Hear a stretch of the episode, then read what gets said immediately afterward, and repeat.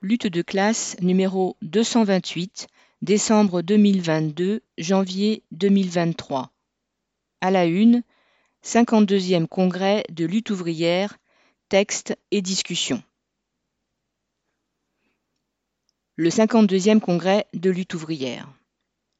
Ce numéro rassemble les textes et discussions du 52e congrès de lutte ouvrière qui s'est réuni en région parisienne les 3 et 4 décembre. Nous publions cinq textes d'orientation qui étaient soumis à la discussion et au vote des délégués.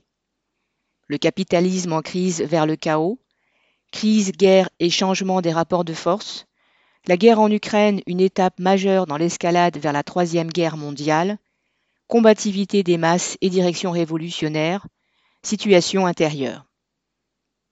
Ces textes, ainsi qu'une motion sur la guerre en Ukraine, que nous publions également, ont été adoptés à l'unanimité des délégués, des votes qui reflètent la cohésion politique de notre organisation.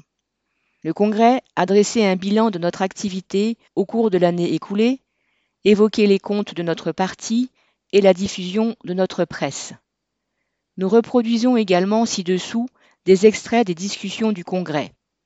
Par ailleurs, le Congrès a entendu les interventions d'organisations sœurs de lutte ouvrière au sein de l'Union communiste internationaliste trotskiste et qui militent en Martinique et en Guadeloupe, à l'île de la Réunion, en Haïti, en Côte d'Ivoire, aux États-Unis, en Turquie, en Allemagne, Grande-Bretagne, Belgique et Italie. Nous reproduisons ci-après de larges extraits de leurs interventions.